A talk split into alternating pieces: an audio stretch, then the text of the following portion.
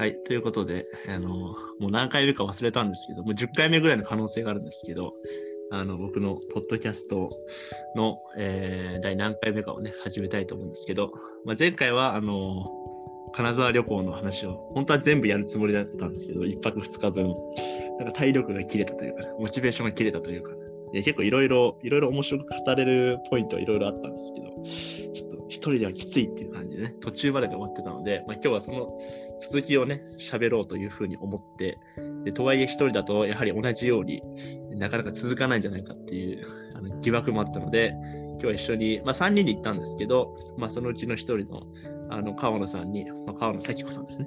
川野さんにあのゲスト的な感じで来ていただいて、ちょっと2人で金沢旅行の話をね、しようっていう、まあ、そういうあの会になりますということで、あの川野さんよろしくお願いします。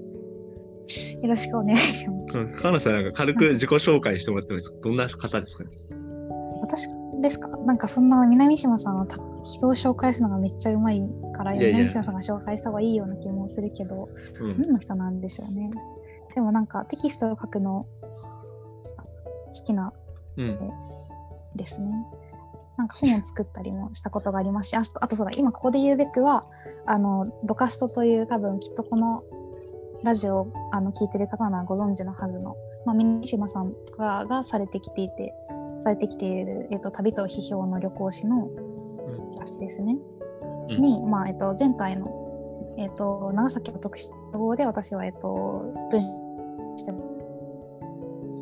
と流れで編集という、そういう感じの人間です。すごいわかりやすい自己紹介だったかも。はい、す。今若干接続、接続が怪しいってことに今気づいてね、これはやばいかもしれない。接続？いや、僕の多分さアクセス接続が若干今悪くなってるのかもしれないですけど、まあ、ととにかくでも、うんあの、ロカスで参加して、いろいろ文章とかを書かれているっていうところは伝わったので、まあそういう人ですよね。はいまあ、基本だから小説というか、まあ、小説に近い文章。うん。ほほぼ小説のようなもの、あと短歌とかもうん。やろうとしたりしているような人で、あの、言論の SF 創作講座に行ったりして、いろいろやっています。うん。はい。っていう感じで。はい。まあでも、あの、まあ、今日はとにかく旅行の話なんでね、そんなにあのカチカチしたね、シャキシャキした話ではないので、普通に、うん。普通にゆるゆる、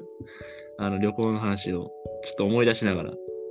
思い出しながらっていうか、あのあまりもうちょうどい1意外とそうそう、意外と1ヶ月前なんで、あんまり記憶に残ってないっていうか、うん。あのそうだ、金沢旅行のなんか話について、まあ、一応、ロカストこう旅行とか土地みたいなことをテーマにしてるので、それでウェブでやってるロカストプラスで、まあ、2人で文章を書いて載せましょうみたいなことで、今、今今ついさっきまでその文章のなんか遂行というか直しみたいなのをやっていて、まあ、それをやればね、金沢旅行の話が思い出せるんじゃないかっていうのを思ったんですけど、単純に文章のテクニカルななんか流れを調整するみたいな感じで、全く金沢についてはね、思い出せないっていうか、思い出す気もないみたいなね。そう、なんかその、文章に書かれる旅っていうのと旅の記憶って全く接続していないっていう謎の事実が発覚してしまいました。そう。どんどんどんどん乖離していくっていうか、な。その文章で、まさに文章で書かれる旅の経験と実際の旅の経験っていうのが、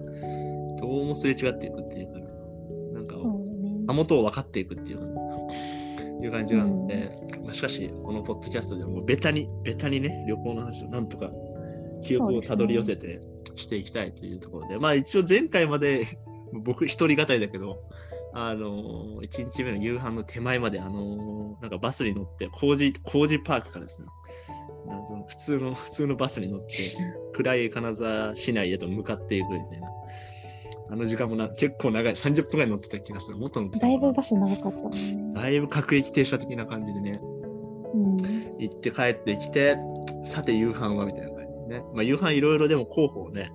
金沢の地元の人に教えてもらってて、よし、あうんこのこの3つぐらいどっか空いてるとこ行きますかみたいな感じで、まあ基本的に海鮮系の居酒屋みたいな感じで、そう。で、まあ基本カニカニを食べるっていうのが一応なんか目標としてはあったので、うん。でカニのある海鮮居酒屋で美味しいところみたいな。食べログが全部3.5以上みたいな感じで、これはどこ行っても正解だな、みたいなところで、まあ行って、だから最初の、だから目当ての店が、そのアゲハって、ひらがなでアゲハっていう店でね。あれ、雨降って、雨降ってましたっけ、あの時。降ってた降ってたよね。といや、うん、降ったりやんだりだうん。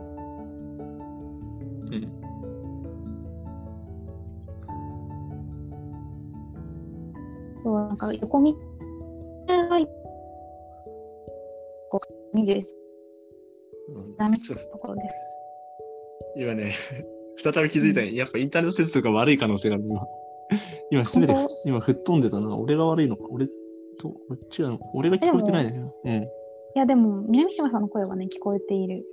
うん、でも多分、いや、俺こっちの、こっちの接続が悪いんだと思うんでね。川野さんの声がな、たまに飛んじゃうんだよね。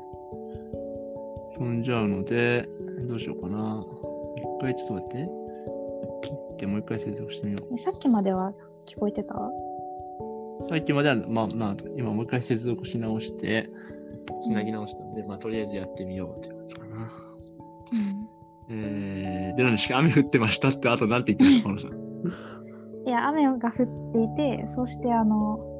なんだっけ、うんあの金沢21世紀美術館よりも若干南くらいのところに細い横道があって、でそこに居酒屋みたいな店がいっぱいあるんですよねっていうう話でん、ちょっと集まっててね、なんていうか、なんていうかって、だから二つ二つ道ぐらいがあって、うん。そこにいろいろ集まって。で、まあね、意ね、まあ、閉まってるお店もなんか多かったけど、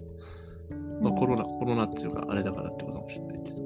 そうで、まあ、アゲハにね、まあ、ちょアゲハに行くまでもなんか若干迷った、迷ったけど、うん。まあ、アゲハまでとりあえず、あの、行って、これで行けるぞっていう感じで 行ったわけだけど、まさかの閉店、まさかのやってないっていう。そうですね。こんなにこう、アゲハについて調べてきて、金沢の人も、いや、アゲハが一番美味しいんで、ここおすすめですみたいな感じ。一番その中でもアゲハがおすすめですっていう感じで、じゃあこれもう絶対行かざるを得ない。少し並んでも行かざるを得ないだろうっていう感じで、あの、うん非常に楽しみにして、どのメニューがあるんだろうみたいな写真で調べたりして、値段はこれぐらいか、何はこれかみたいな感じで、行ったところなんかもう普通に閑散としてね、あの、ドアも閉まってるし、暗いみたいな感じで、まあ、だから見つからなかったんだよね。そうそう看板も出てなかったから。そしてあの扉の前に1枚一枚だけ張り張り紙がね、あり、まあ、とにかくお正月のかまぼこ作りのためにもう12月26日でしたけど、その日は。もう店は今年は店を閉めますと。皆さん今年はありがとうございましたみたいな感じになっててかまぼこかみたいなすごい驚きがあったよね。結構な、結構な衝撃っていうか、なんか可愛い衝撃衝撃っていうか、かまぼこみたいな。かまぼこ作りのために、この年末の、年末もやめちゃうんだよ。年末の稼ぎ時では。そうか書き入れ時というか忘年会シーズンだから、すごい。そう。隣の店とかは結構並んでたし。うん。じゃあ土曜日か、土曜日の夜で。うん。うん。うん。だけど、もうそれよりもそれよりもかまぼこなんだと、とにかく。ね、そういうものらしいですね。かまぼこがめっちゃ儲かるのかもしれない。うん、てか、金沢作るらしいですよね。なんか、うん。ナルトみたいな、うん。パッと名前忘れちゃったけど、とうん独特のかまぼこを作る。そしてそれをおでんに入れるみたいな。そうそう金沢おでんもね、有名っていうか、うん金沢、そうね。うんまあ、重要なんだ。その12月26日にね、東京から来る3人よりもはるかにですね、かまぼこを作る方が、やっぱ重要なんだということでね、うん、我々はかまぼこに負けたっていう。そうね。やってないのかみたいな。ちょっとしょんぼりしたよね。まあ、しょんぼりというか、なんか、でもなんかその、やってなかったしょんぼりよりも、その理由がかまぼこ作りだってことの衝撃がはるかに大きかっ 力が抜けたっていう。た。そう。かまぼこか。そんなメインでもないだろそうね。う。うん。で、結局、結局その周りの店もなんかいろいろ混んでたりしたのもあるし。うん、そう多分そこが閉まってたから逆にその近くの別のおでん屋がすごい流行っててものすごい行列になってて、うん。うん、そうそうそう。だそっちもけ本当は入りたかったっていうか、候補にはあったけど、そっちはうんそっちで普通に並んでたし、割と狭いんじゃないかな、あの店。多分ね名前忘れちゃったけど。そうそう。だから、うんでだからその辺の界隈の店に入ろうかと思ったけど、結局入らず、その辺全部見たけどね、お店。うんうんだけど入らず、もうちょっと、もうちょっとあれは下に南に降りてってうん、そうですね降りてって、なんかよくわ、なんか、ああれ、あれ、どういう商店街っていうか、なんだろうな。まあ結構繁華街だよね。夜のお店がそれこそ集まってるようなうんうん繁華街に降りてって、結構歩いたな、でも。だいぶ降りて結構広いよね。歩くと思うと、金沢。降りてて、なんだっけ、名前、店の名前忘れたけど、もうなんか、1ヶ月前だから固有名詞がどんどんこぼれ落ちていく。なんか、あれでも、なんか、鍋？のどぐろ鍋とか、なんかそういう、じゃなかった、なんだっけ、のどぐろ押してなかったっけ、あの店。そう、のどぐろが結局美味しかったし、うん、そうだ、のどぐろも食べ食べ食べた、食べた。そうそうそう、のどぐろの入ったご飯炊き込みご飯そうだ、そうだ、うそうだ。あれは結構はすごい。美味しかった。うん。っていうか、なんか、非常になんか角がた角がないっていうか、角が立ってない。うん。うん。だからすごい、際立、まあ、ある種際立ってないというべき、際立ってないって言った なんか、誰も傷つけない味だった。それも、それもいい言い方なのかね。ああいうタイプのご飯食べたことなかったというか、ないない、なんだろうな。そう。まあなんか行ったお店自体は、まあ、メニュー的には居酒屋的なものうん、が多いお店だったんだけれども、まあなんかその、で、それ、ものすごい高いお店というわけとかでもないんだけれど、すごい上品な味だったんですよね、全体に。上品だったね。上品だった。まあなんか、うん。味付けは薄めというか、西日本を思わせるような、なんか、うんだしとかの味が効いていて、そんなにお醤油とか濃くないような味で、京都っぽいような気もするけど、でもなんか京都とかの方がなんかもっと土臭いというか、うんなんかおばんざいみたいな感じのお料理のイメージだけれど、なんか、それよりもずっと済ましているというか、抽象化された京都のようなうん。食事だったような気がします。抽象化される。小京都。小京都が言うよね。京都よりも抽象化されて、そうそう、京都より京都っぽいみたいな。土土の味もしないということそうそうそう。そうまあそもそもあのいやそもそもでもその店に入った時の驚きとは何かっていうとこう居酒屋なのにすごい静かですねっていうかちょっと小声で喋らないとこれはいけないですかねみたいなちょっとどういうことなんでしょうこれはみたいなっそうですね。ていう、うん街も街もそれこそまあこれは前回のポッドキャストで喋りましたね金沢は静かだっていうのはまず街が静かだっていうのもあるけど居酒屋に入っても、まあ、ちょっとちょっと高級ちょっとそれに高めの居酒屋さんだったけどチェーン店とかじゃないのででもうんにしても静かっていうか、なんかみんな淡々と静かに食べてるみたいな感じ。なんか、喋り声も小さいしみたいな感じ。で実際2階にあ、2階かな？上げられて店に座っても、僕らが喋らないと本当に店が沈黙っていうか、シーンってなってて、これは、なんか、自然と僕らのなんか喋り方とか振る舞いが、ね、上品になってくるという。うん、人を上品にする街でしたね。そうそう。まあ、それは感染対策的には正しかったかもしれない。あまり声をね、うん口を広げて唾液を飛ばさないように小声で、うん相手になるべく聞こえないぐらいの声でね。聞こえ、うん聞こえさせないぞ。小さい声で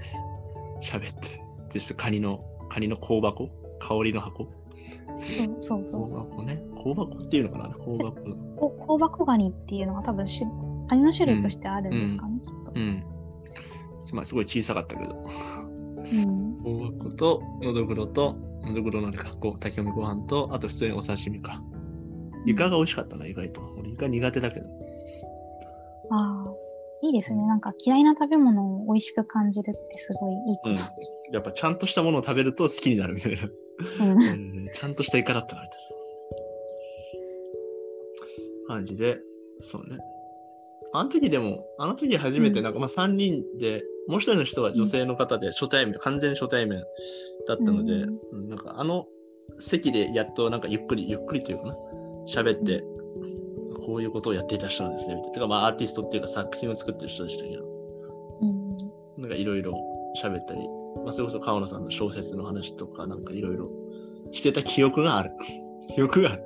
う んしてたと思いますよ。してた記憶がある、確か。うん。で、結構。でそこでだから何時ぐらいまでいたんだろう ?8 時とか9時とか、どのぐらいなんだろそう、結構そんな遅くまではいなかっうそうね。た。うん。で、なんかに、次、なんか、まあ、お茶とか飲んで帰ります。お茶お茶ってのも変なんだよ。うん、でもその後カフェを探す。そうとして、そうそう。ものすごい難儀するというか、うん。カフェあんまなかった。ていうか夜やってるカフェがあんまなかったですよね、うん本当に。そうそう。本当に、サイゼリアですかみたいな感じになって。いやー、サイゼリア説もあったけど。まあ、うんで、まあ、あれだ、あれ、あの後どこ行ったんだっけ？スタバですよあ、。スタバか。スタバはじゃあ初日なんだ。そうかそうか初。ああ、なるほどね。思い出してきた。わかった。そう。分かってた。全然覚えてなさそう。そう。全然覚えてない。夜は、そう、あの、のどぐろのご飯を食べた後でスタバに行ったんですよね。なんかその探す過程で全然お店がなくて、しかも雨も降り出して、そうそう、傘買ったり、いや、傘買った瞬間に雨が止み始めたりして、おいおいみたいな。そうそうそう、おいおいみたいな。そんな感じだった。よかったか。そうだからあの辺あの辺の繁華街だから結構うろついてある。2日目もその辺結構うろついてたんで。あの、あの、あの繁華街。南北すごい長いと思った。そう今あそうそう北から南の方をうろうろ、うろうろして、うんやっぱ店ないなって北の方にどんどんまた上がって、金沢駅の方にうん戻っていくみたいな、うんそういう動き方をね、してって。だから初日はそっか、その後スタバ行って、10時ぐらいまで、とか閉店まで、うん閉店までなんか、10, 10 10時か11時くらいまで。うん。話して、何話してたんだろうね。うん。なん、えーっと、何を話してた？いや雑、僕はいつも通り雑談会の話とかもした気がするし、うん。うん。あと何？何も思い出せない。金沢の話はしてなかった気がする。今日の金沢こうでしたねとかいう話をしてなかった気がすですよね。なんか、結構、月で一番、一年で一年じゃないな。取り留めのなさがすごかったというか、全体に取り留めなかった感じがするな。る。うん取り留めがないので、うん。うんなんかこう、インパクトがあることはないっていうか、インパクトがない。何の話？でうんもうん。私はでも3日目にインパクトのあることしてあ三日目ねまあいいや。だいぶ長い話になるんですね。そう、でもそれそこまではまあ今日しなくていいそこまでたどり着けないかもしれない。ど。そうで、スタバ、でもスタバあ、でもインパクトのある話っていうか、あれ、それで言えばだから、スタバ行った後にだから10時になって、じゃあまあそれぞれ、まあ別々のホテルに泊まってたので、まうん。うん。あ途中まで一緒に帰って、まあ別々に分かれていきましょうみたいな感じで帰った時に、そうそう。帰った時に、なんかまず横になんか東横、まあ他の店何もやってないから、まあ暗い夜道を3人で帰ってくみたいな感じだったけど、うんで、なんか東横インがあり、あの、その通りに面したところで、で東横インの、東横インですけど、東横インのなんかあのエントランスの横になんかちょっとしたスペースみたいな、ウィンドウショッピングじゃないけど、なんかそのちょっとしたスペースがあって、ガラスの向こう側になんか何かが展示されてるショーウィンドウ的なね。そううん。何かがあるみたいな感じで、こうよ僕歩いてても横目に入って、あってなんか、でもなんか俺はなんかあるぞって、なんか一瞬見覚えがあるかもしれないみたいな感じで、てかでもその東横インでそれがあること自体が謎なんだけど、てかそんなこと見たことないんだけど、なんかあるぞって思って、急にあの駆け出していきというか、トレバみたいな感じで、あのジャンプしてたのその台の上に乗って、ショーウィンドウ、ショーっていうかウィンドウを眺めて、行ったところで、あの、だからそれが実はなんか僕の知り合いの知り合いの作家さんが展示していたっていう、そこで。堀江さんっていう、堀江貴美っていう人ですけど、陶芸やってる現代美術作家みたいな人ですけど、のと、あともう一人、二人がなんか、まあ、金沢の若者みたいな感じのかもしれないですけど、で、なんか展示と紹介みたいな感じが東横インでされていて、で俺もなかなかすごいなって、なんか、こう、のどぐろを食べ、スタバに行き、そして疲労して、あの、帰る夜道の中で、何かの嗅覚によって、東横インでそれを発見するっていう、これはなかなか僕も神経がいいなとか、運動神経なのか何なのかわかんないいいなって体視力かな？結構驚いてる。結構驚いてる。なんかうん直感が働いたっていう、これはなんかあるみたいな。なんかあるみたいな感じで、おおみたいな感じで、僕だけが感動していたっていうの。ここでまさかそういう風に出会うとはみたいな。ちょっとプロスポイント。そう、うん。他の人は、他の二人は、あっていう感じ。誰ですか？みたいな。一人だけ興奮してるみたいな。めっちゃ写真を撮ってるみたいな。俺はですよってみたいな感じうん。熱いみたいな感じでした。そう、それで、まあそういうね、感動もありつつ、まあ基本的には寒い夜道、ね、ひたすら。うんそう、で川野さんは途中で別れたけど、僕ともう一人の人はもう金沢駅まで戻ってったので、あれだいぶ長いっていうか20分ぐらい歩くので、そう、結構、金沢の観光してると、一番北が金沢駅くらいで、一番南がさっき言った、そのなんか、のどぐろとかを食べた繁華街くらいのイメージなのかな。で、その中間に、金沢二十世紀美術館とか金沢城とかうん、があるみたいな感じですよね。そうね、うん。そう、だからしかもまあね、そのまあ、雪降るぐらいの寒さだったと思うので、うん。だいぶ冷え込んでたので、まあとにかくでも金沢駅までうん初日は歩いて帰って、でも12時ぐらいになってたかな。11時ぐらい、12時ぐらい。で、帰って、えー、ホテルにチェックインと。まあ、いうところで初日が終わるという感じですかね。そうですね。はい。なんとか、なんとか初日の終わりまで、あのーはいたどり着いた。たどり着いた。で、2日目雨の話ですよね。2日目行きますか？2日目。まあ2日目がメインっちゃメインですからね。そうですね。結構前座みたいなところがあったから。全然。2日目がメインですよ。まあで僕はあるとある事情で非常に睡眠不足に襲われ、1時間ぐらい寝た可能性があるなみたいな感じで目覚めみたいな。いけるみたいな感じで。とりあえず、とりあえず熱い風呂に入れば何か気分転換ができる。そしてなんかきっと寝たことにできるっていうことを信じてね、朝6時ぐらいに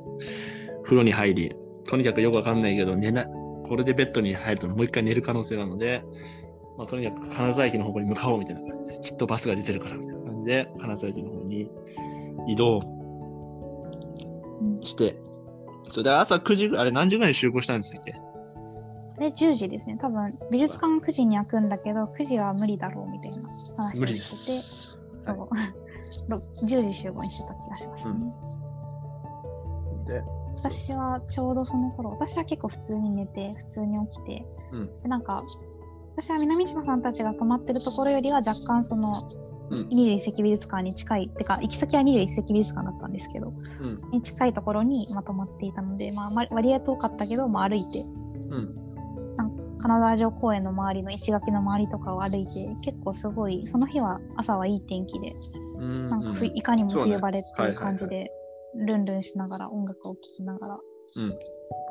21世紀美術館まで歩いていったっていう感じでしたね。そうねそうそう。まあ、初日の最初、まあ、だから2日目の最初は、あのとりあえず、あの、カナダ21世紀美術館にね、まあ、メインです。そうそうそう。旅のメインでもあったっていうか、旅まあでも旅のメインはカニだったんだけど、カニを食べるっていうメインをね、もそういう食欲食欲だけをね、我々はね、持って生きてきたので、うんけどまあ、それやはり、やっぱり文化も必要ではないかっていうことでね、やっぱカナダ21世紀美術館って、僕は行ったことなかったので、でもまあ、いい美術館だし、まあ、ちょうど展示も、ミハイル・ボレバンスとマーク・バンダースっていう、割と、ううんんあの面白い現代作家の展示だったので、まあ、見に行こうかっていうのがね、まあ、半分ぐらい金沢に行った理由としてはあるので、まあ、そういう意味ではメインということで、2日目の朝10時うん。に、まあ、僕ともう一人の人は、だからまあバスに乗ってきたのかな。うん。来て、えーまあ、合流ね。して、まあでもその合流した時点ですげえ人並んでたんで、エントランスとかで。ねあれ、あれは、あれってでもチケット買う列そう、あれだから予約してない人たち、うん。予約してなくて当日券みたいな感じで入ってる人がもうなんか 5, 5列、7列、5、6列ぐらいわーっとあって、だからそれとはまた別にそのチケット持ってる人で、なんかその何箇所かその何箇所かその常設展というか展示室に入れるエントランスがあるんだけど、その最初にそのいわゆるあの一番有名なあのレアンドル・エルリッヒのなんかよく出る、よく21世紀美術館のなんか紹介で出るスイミングプールの作品というか野外作品みたいなものがあって、そこから入りたい人の列っていうのはすごい並んでいて、なるほどそう。そう、あれ、こんなに並んでんだと思ったら、それ単にスイミングスクールから最初に入りたい人みたいな列はあったけど、それ以外は別に列はなく、普通にどこか、はい、普通にそのミハイル・ボレマンスの展示とかもまあ入れたので、で実際は並んでない、ならめっちゃ並んでんだけど、まあ、展示を見る、うん普通に見る分には全然並ばず、うん。あの、はい、まあ予約していったしっていうのもあるし。うんで、まあ、ここも非常になんか静かだったわけだけど、そんなに人がいるにもかかわらず、ノイズがないと、騒音がないという。なんか後になって思うと、なんか床に何か、床が柔らかかったのかな？なんか足音とかの記憶もないんですよ、ね。確かに。、確かにね、足音ないね。誰かが近づいてくるみたいな、そういう音がないそう。そう。なんかトゲンビとかって結構キュッキュッて床鳴ったりするじゃない？なるなる。人が歩くと。うん。確かにね。うん確かにね。うん確かに。うんそういうのなかった気がするんですよね。そう、トゲンビ改装が終わった後に最初に思ったのはめっちゃ床が鳴るなって思った。でもなんかそのカツカツ鳴るんじゃなくてキュッキュッて鳴るんだよね。うん。トゲンビは。確かに。その、うんそう言われてみればそういう印象がある。てか、だから逆にだからちゃんと静かに歩かないとっていうあの意識が働くかもしれないけど、金沢の場合は何も意識しなくても何も音が鳴らない、なんか床、なんだろうな、うん床の素材が全然違うっていうことだけど、でもそれって記憶に残ってないから普通なんだと思うけど。普通なはずだけど、なんだ、音がな、うん響かないじゃん。なんだろうな。とにかく音が音は鳴ってるんだろうけど、届いてこない。けどひ鼓膜に響いてこない。うん、トゲンビはすごい響いてくる。ビビッドに。キュッて。そう。まあなんか音も反響するような作りになっているのか。天井高いしね、トゲンビは。うん。うん。だから逆にその金沢21世紀でこういわゆるなんとか映像作品とかそのあれよサウンドを使った作品とかを展示した場合どういう風になるのかってそのトゲンビでそれを展示した場合と金沢で展示した場合で、うん多分結構違うことに。なると思うんで、それは結構ややまあやってんのかもしれないけど、まあ、金沢21世紀の場合なんか中庭に音が鳴ってる光庭っていうのかななんていうのかねうん。もともとその常設展示でそういう音の作品があって一緒だけど、まあ、あれは展示の外で鳴ってるので、中庭なので。でも展示室の中ですごい音量で何か音が鳴ってる作品とかが展示されたとしたら、うん。うん。ちょっと面白そう確かに。部屋同士干渉しそうだし。だ。うん。すごくまあ、仕切りがなるべくないというか、まあ、あるんだけど、なるべくないような、あの、多分設計設計になっていると思う。まあ、それこそなんかこう、水族館というか、水槽を回遊する、なんか魚みたいな感じで、こう、割と鑑賞者がスムーズにこう行ったり来たりしたり、あの巡回したりできるように作られてあのいたと思うので、そうまあ、そういう意味では美術館らしくない美術館というか、うん。なんかその経路みたいなものが確実必ずしも一つに定まらないというか、なんとなく入り口と出口と流れはあるけど、うん、まあなんか必ずしも一つの経路に誘導されない作りになってるよね。うん。だから、そうね、なんとなく、そうね、我々3人もなんとなく、なんとなく見てって、なんとなく終わりまで行くみたいな、あの、感じで、まあ、展示、まあ、展示自体は、どうだろうな。うん。まあでも、まあ、ボレマンスは前に、あの、前にっていうか5年ぐらい前のかもしれないですけど、原うん原東京の中品川の原美術館で個展があったので、まあ、その時にまあうん見ていて、でもただその時は原美術館なので、そんな大きい作品は来ていなくて、まあ、すごく小品っていうか小さい作品がいくつか並んでるみたいな作品だったので、だから今回の金沢の場合、かなりでかい作品が、多分縦10メートルぐらいあるような人物画とかが割とあったので、まあ、その辺は、でもその辺のスケール感はマーク・マンダースの彫刻のスケール感にこう、まあ、合うようにあの並べられたと思うので、まあ、その辺はああの初めて見たなっていう感じもあるし、まあ、ただ作品のなんか傾向というか雰囲気はボレマンスはよく知っていたので、マーク・マンダースを見るのは、まあ、トゲンビでコレクションがあるので、トゲンビのやつは見る見ましたけど、まあそれ以外は見る機会が東京、日本だとないので、まあ、そういう意味でマンダースの作品の方がなんか割と新鮮さがあのあるわけだけど、で、まあ、マンダースの作品とかの場合は、なんかこう、結構、なんていうか、あのこう頭部をいくつかにいくつかの面に裁断して、その間になんか木木の板とかがこう入り込んでいって、それをまた何かが、まま、巻いていたりするみたいな、あの、うんいわゆるなんていうか、まあ、だからある種の書籍、本みたいな感じになってるね。彫刻なんだけど。彫刻を断面化して別のものをそこに間に挟んで、サンドイッチみたいな感じで挟むみたいな、あの、感じで、まあ、最後なんだっけ、あの、あれは何なんだ？オルガンじゃないけど、なんだ、なんか、あの最後の部屋とかになると、もはや彫刻っていうか、なんていうか、あの、家具みたいな、舞台のアンドロイドって作品ですかそうね。ね。とか、もうあれもいろんなものが間に入り込んで、それがワンセットになってあの感じで。だからそれをなんかこう、ワンセットにしているものっていうの、ワンセットにしているそのベルトなり、革のなんとかなり、うん、あるいは材椅子だったりするわけですけど、そういうなんか何かと何かをこう接接合している部分、そのワンセットになっているってことよりも、それを接合しているその具体的なものって一体何なのかみたいなところが結構なんかマンダースの作品を解釈するときに重要なものなんだろうな、重要な何か鍵になるんだろうなっていうのをなんとなく思って見たっていう感じですかね、マンダースについては。まあ来年トゲンビ、来年と今年か、トゲンビでまた大きな、またっていうか初めての大きな個個展があるので、まあ、そこでもっと全容が明らかになるみたいな感じだと思うんですけどね。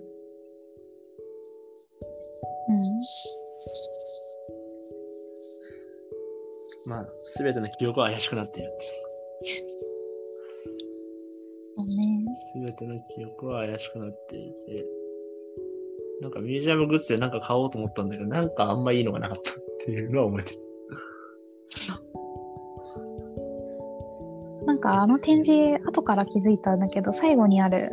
うん、一番最後にその一番大きい作品が、まあ、まだ大きい作品いっぱいあるけど、さっき話したその、うん舞台のアンドロイドのすごい複合的な作品があった部屋って、うんなんか後で地図を見ると、あの、金沢21世紀美術館の中で唯一丸い展示室うんうん。だったみたいです、はいはいはい。なんかそれが真ん中にあるんだけど、うん。なんかその、まあ、金沢21世紀美術館自体は円形をしているんだけど、声援の形をしているんだけど、うん。その真ん中の展示室がど真ん中にあるんじゃなくて、そこからややずれてるんですよ。うんうん。だからなんか、なんだろう、一つだけその丸いものを置くっていう、なんかその特権的な手つきをしているけど、それをあえて中央からずらすっていう、なんか二重の操作をすることで、なんかこう、超え高らかに中心はないんだよみたいなことを言っているような場所だなと思った。で、なんかそれをさ展示の最後の部屋にしているっていううんうん。いうね、作りになっていて、なるほど。うん、空間の流れも面白かったですね。だからどうしてもね、円形だと中心がやっぱり強くこう意識されてしまうところがあるけども、そこはまあそのずれてると。うん。展示室の、まさに展示室の丸丸い展示室がその中心からずれている場所にあるっていうこと。を、まあ、ある程度意識した上でそこを最後の部屋に持って展示の最後の部屋に持ってきてるっていうのを、まあ後から気づくっていうか、後からその図面っていうかあれを見てマップを見て。歩いてると絶対気づかない、そのなんかうん。四角いのがランダムに埋められているので、うん。大きい全大きい円形の中になんか区形の部屋がいっぱい並んでるの。うん。気づかないけど、うん、だからですね、今どっち、今右に向かってるのか左に向かってるのかっていうことを判定するための基準がなんかないので、その空間って、うん。右は左で左は右みたいな、あのそそういう感覚はある。うなんか最後にこうどこのロッカーにカバンをしまったかとかもなんかそうね。南下さん、はい。どこにカバンを探しに行ったんだろうみたいなだいぶ、だいぶ遠いところに、エントランスがだいぶ遠いところに置いてるので、あれも、これもどこだったかよね。何箇所かに分かれてる。しかも円形だし。うんそうなんか私たちが行った時は出入り口1箇所しかなかなくて、うん他の出入り口閉ざされていたんだけどそれは多分感染症対策のために必ず検温とうん。あとアルコール消毒をみんなにしてもらうために入り口を1個に絞ってたと思うんだけどうん。多分通常時は他にも演,、うん演習のところどころが開いてるんでしょうね。うん。そしたらより、より方向感覚がそう。満たされるし、でもまあ満たされてること自体が結構心地いい空間ではあるので、うん。何かに迷ってるかそうそう不安ではないです。不安にならない。うん。何何か、何か高揚感、高揚感っていうのかな。高揚感って言ってもいいし、なんか、ま、麻痺してる感じっていうか、ふわふわふわ、そうなんかうん。チル感というかリラックス感。リラックス感はある。なんなんかか良くも悪くもリラックスみたいな。あんまり世界に対してこう鋭敏にさせない感じっていうのがあって、うんそれこそトゲミのキュッて音とかは、それに我々がこう反応するわけですけど、でも金沢の場合は、なんていうかな、まあ、普通の言葉ではぼんやりさせるってことだし、何か、その五感、本当は美術館ってなんだろうな、その普通は考えて、普通に考えたら、その五感を鋭鋭敏にさせて、いろんな感性を刺激していく場になるべきだと思うんですけど、なんか金沢の場合は、それをある程度こう、中和化するっていうか、麻痺させるっていうか、ぼぼんやりさせるっていうか、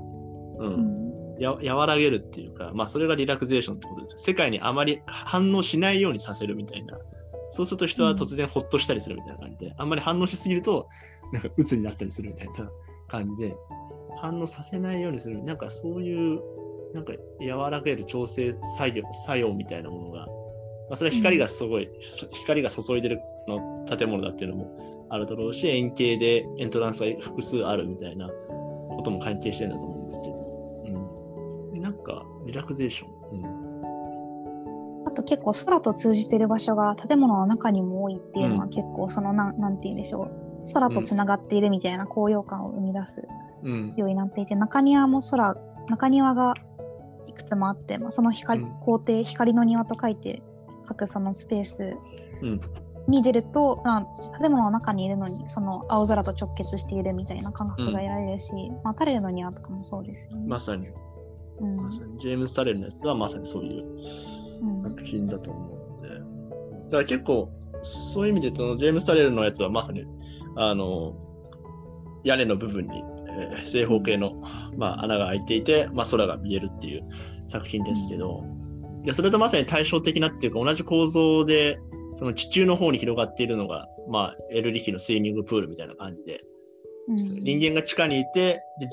1階の人間からあの見た時に向こう側がプールの中にいるように見えるっていう感じですけど、うん。でそれをまたその上空の方でその同じ構造をこう上げた時にその地上にいる人間がある種の天空から眼差されるというかあるいは天空からの光がこう降り注いできて、それにあのーまあ、それを受け取るというかその変化を感じ取るみたいな感じで。でそういう意味では結構その横の移動っていうか建物の中の、まあ、横移動のかあのよ横移動もありつつ結構その縦を意識しているというかうん。その地下と地上ってま地地上と天空みたいなあの、の交流っていうかコミュニケーションっていうか回路みたいなものも結構、まあ、中庭もあるので意識されているので、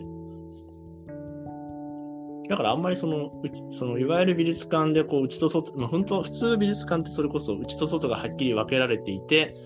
あのなんていうか鉄壁の壁で守られているのでここの作品はアーカイブとして長年残り続けますよみたいなことがまあ美術館ミュージアムとしては求められますけどまあそれに比べれば全く正反対にいろんな穴があるっていうか多項的な美術館ですね。こ項がたくさんあるというかうん。隙間がたくさん。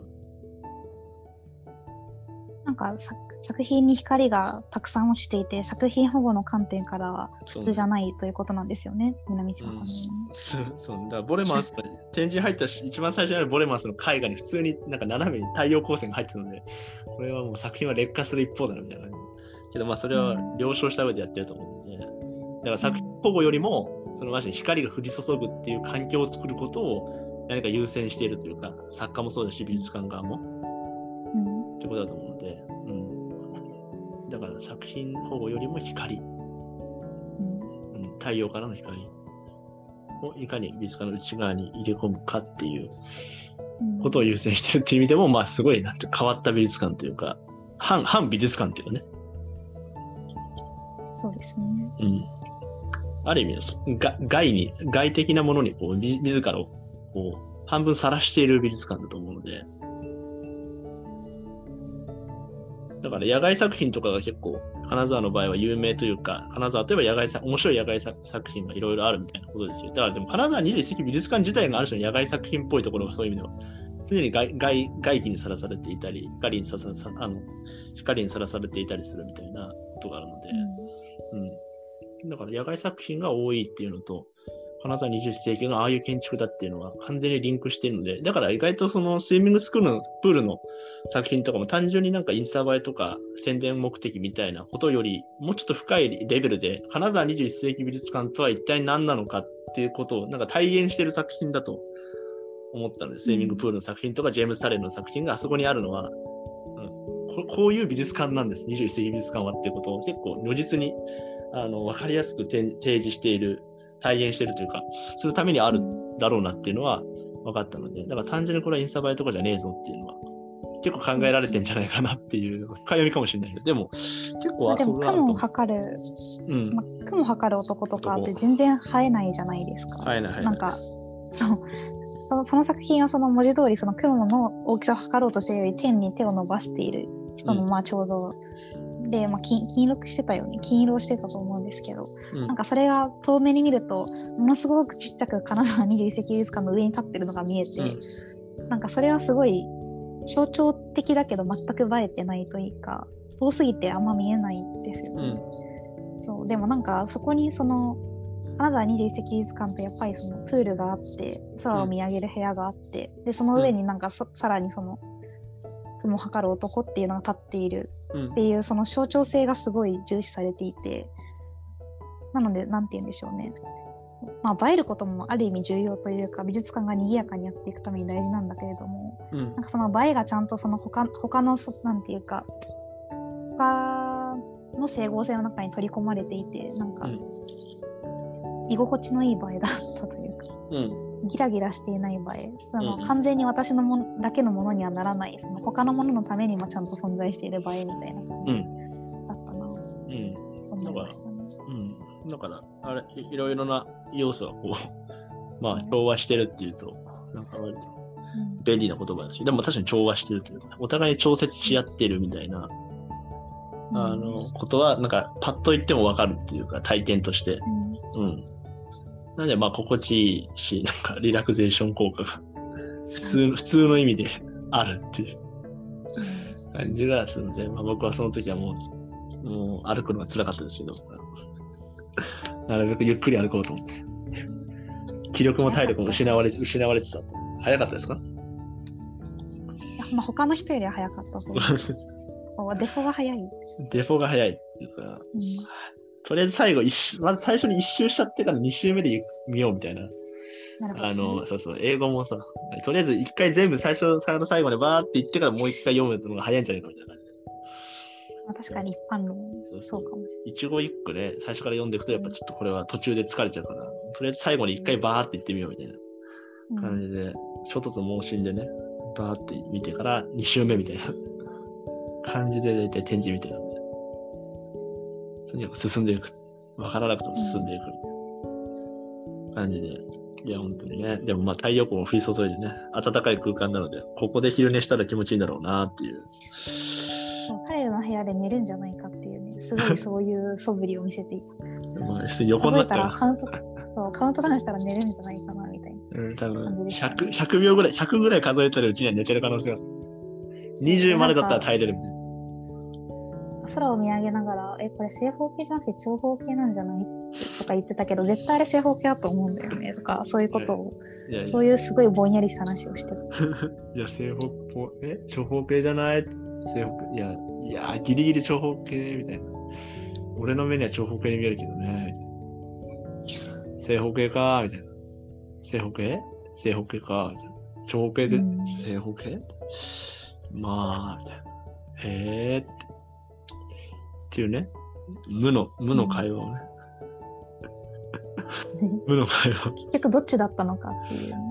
わからない。どっちでもないのかもしれない。三角形だったのかもしれないし。丸だったのかもしれない。近くですらなかった。四角ですらなかったのか。うんもしれないそういう感じで、ぼんやりした感じもありつつ、でもそのぼんやり感こそむしろ21世紀美術館の何か、うん何かなのではないかみたいなね。でもその辺についてはね、あのロカプラで今度乗るやつに、まあいろいろ書いてると。いろいろ書いてる。ィティールについていろいろ書いたので、まあそっちをね、うん読んでもらって、なんかこの話だけを聞くと、なんかぼんやりしてんなっていう感じがあるかもしれないんですけど、まあ、そこうん2つセットでね、見ていただければね。てか俺これ別にロカストの宣伝じゃないって、これ単に俺自分のポッドキャストだったことを今気づいたけど、ロうん、これはロカストの話ではないし、カストの話じゃないことに気づいたんだけど、まあいいよ、もういいんですけど。まあでも金沢だから21世紀美術館を、まあそんな感じかな見た、そんぐらい ?21 世紀美術館については。あとなんかあとなんだろう、なんか、南島さん結構美術館紹介コーナーみたいなところをちゃんと見てましたよね。あ、見てた見てた。そう。結構なんか普通に美術を見に行くと素通りしがちなところを結構南島さんが見ていたので、うん。まあ、やっぱ美術館をやりたい人はそうなるんだなと思いました、あまあそうなるっていうか、その、特にその現代美美術館っていう、現代美術の美術館、コンテンポラリーミュージアムが、その、普通に考えたらやっぱりその地方住民とか地域の人とは、やっぱりすごく断絶が生まれやすいものだと思うので、別にその地域のものを紹介している美術館ではないので、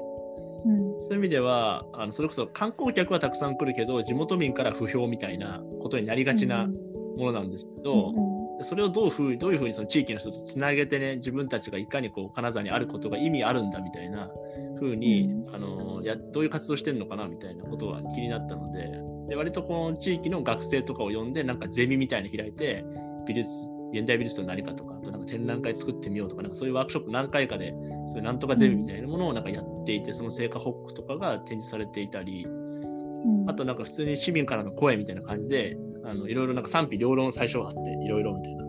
んなんかあの結局観光客しか来てなくて、なんか市民が使いづらいとか、なんかそういうなんか悪い意見も含めて全部、なんかポストイットじゃないけど、そういうのでわーっとこう貼ってあるパネルとかあったりとか、あとなんかその、その金沢21世紀美術館の学芸員が、なんかこう、おすすめする現代美術知るためのミス、あとか、カナダ21世紀美術館が大事にしている、このあの現代美術の考え方を伝えるためのなんか3つの本、この3つの本を読むと、金沢21世紀が何やりたいか分かりますみたいな、いうのをなんか学院さんが紹介しているパネルとか、とかも本実際にあったりして、なんで割とこう、あの市民の人たちの意見っていうものを私たちはちゃんとこういうふうに、まあ、受け入れた上であの市民とつなげるためにこういうゼミとかみたいのをやったりしてますよとかあとより我々のことを知りたければこの本とかを読むといいですよっていうのをあのはっきりとあの展示していたので、うん。まあ、その辺は結構だからあこういう感じでその地域とゆかりがないいきなりそれこそなんか UFO のようにね世界のうん。なんか我々の外側からやってきたボーンってやってきた現代美術館がちゃんと地域に根付くための努力ってどういうものがあるのかっていうののなんかサンプルを見たというか例を見たというか、まあ、実際結構市民の人から人気なんだろうし他の現代美術館結構あの意見の中で市民専用の日を作ってほしい他の人は日はすごい混むからって書いてあって、うん。これはすごい愛されているんだなという、うんうん。嫉妬みたいなそうそう。みんな来たいと思ってるっていうね。そだからそうそうまあそういう意味で結構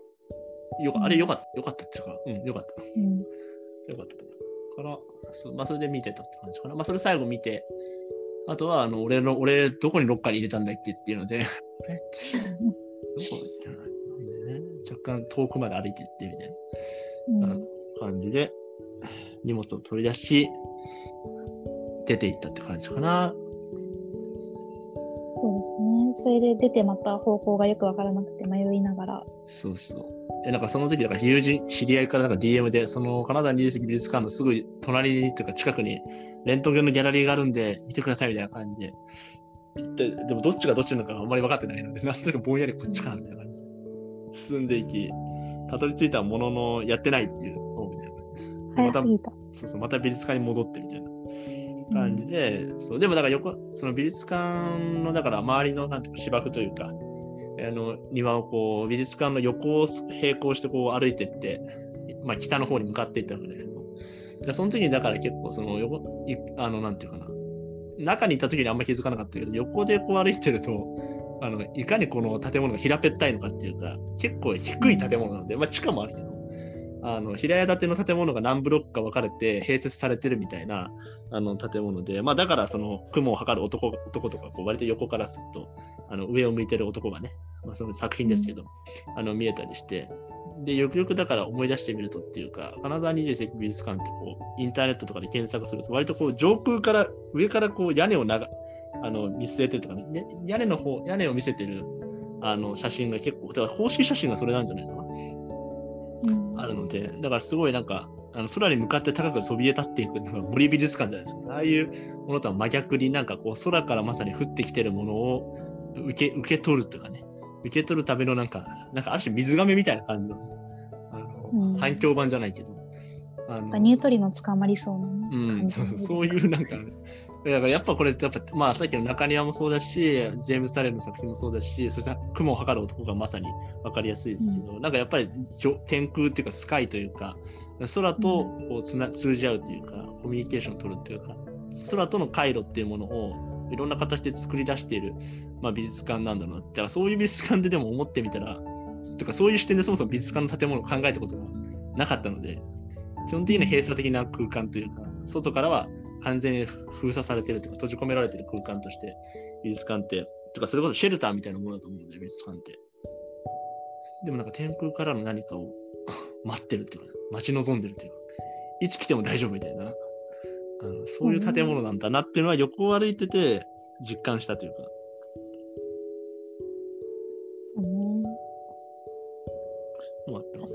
発射する発射するという感じじゃなくてなんかその駅というか駅、何なんだろうな。何かを待ち望んでる感じがします、待ち望んでるから、なんかね、何かが来るのを待ってるっていう感じが、そう。ん。それまさにニュートリノって何かが通過するのをね、うそうそう。タタタキオンとかが通過してるの。をなんかうん。待つっていうか、捕まえるっていうか、捕まえるっていうのかな。まさにあのうん。スイミングプールに、ね。スイミングプールにねそう、通過してってかもしれない。パラボラパラボラアンテナそうそうそう、みたいなね。そうそう、そういう広がり方してる、あれって。うんまあ、しかもそ円円形だし、確かに。うん、パラボラアンテナっていうのがいいかもしれない。うん、何かを受け取ってる、受け取り続けてるというか。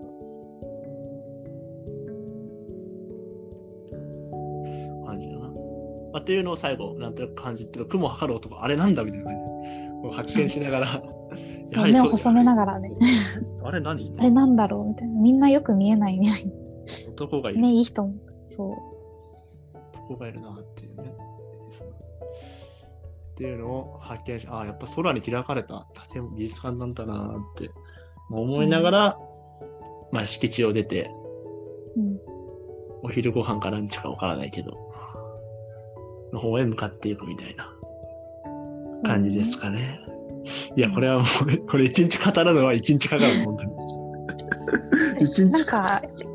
今、頃合いになったというか、美術頃合いで館の。頃合いです。頃合いですよ、これは。頃合いなので、上長くすると。まあとりあえず金沢旅行の話、まあ、あのー、1日目のね、夕飯から、えーまあ、2日目の午前中ぐらいまで終わったってことで、まあまあ、あのー前回と同じぐらいの進み方だと、時間的には。そうですね。そういうこと思うので、前回もっと短くなかったですか？短かったかもしれない。前回は15分ぐらいで喋ってた。うん。でも今回はね、ぱその倍ぐらいで、うん倍以上ね、3倍ぐらいの時間使って、やっとうん午前中、まあでも、ね、金沢21世紀美術館がメインだったので、まあその辺でちょっとういろいろん。ぼんやりしつつでも語っていった感じで、で次回は、えー 次回は2日目のお昼ご飯から。そうですね。あとはもうだってさ、2日目はだってもうお昼食べて、まあいくつか回って、僕はもう6時ぐらいに、6時、7時、6時ぐらいには新幹線で帰ったので、まあ、うん3人でいた時間っていうと、あと6時間ぐらいそうですね。もう一回ぐらいで収まりそうな。収まるので、まあ、その後のアフターストーリーもいろいろあるみたいなんで、まあ、そこはね、あと川野さんに補足していただいて、そうなるか川野さんだいぶその後に、だいぶその後もあるあるからね、川野さんはなんかそう。いろいろ。なんかこう、一旦遠くに行くと、こうなんかじっとしていられないみたいなところがあって、冒険をしてしまった。そう、結構ね、年末だしね、変な場所にいろいろ行けたと思うんですよ。うん。というね、はいまだまだ続くけど、今日はもうこんなところで大丈夫でしょう。はい。という感じで、こはいの辺でご勘弁いただいて、とりあえず、まあ、ポッドキャストの、のえー第何回かわからないですけど、金沢旅行の第2弾は終わりにしたいと思います。という感じで、川野さんもありがとうございました。はい、ありがとうございました。はい。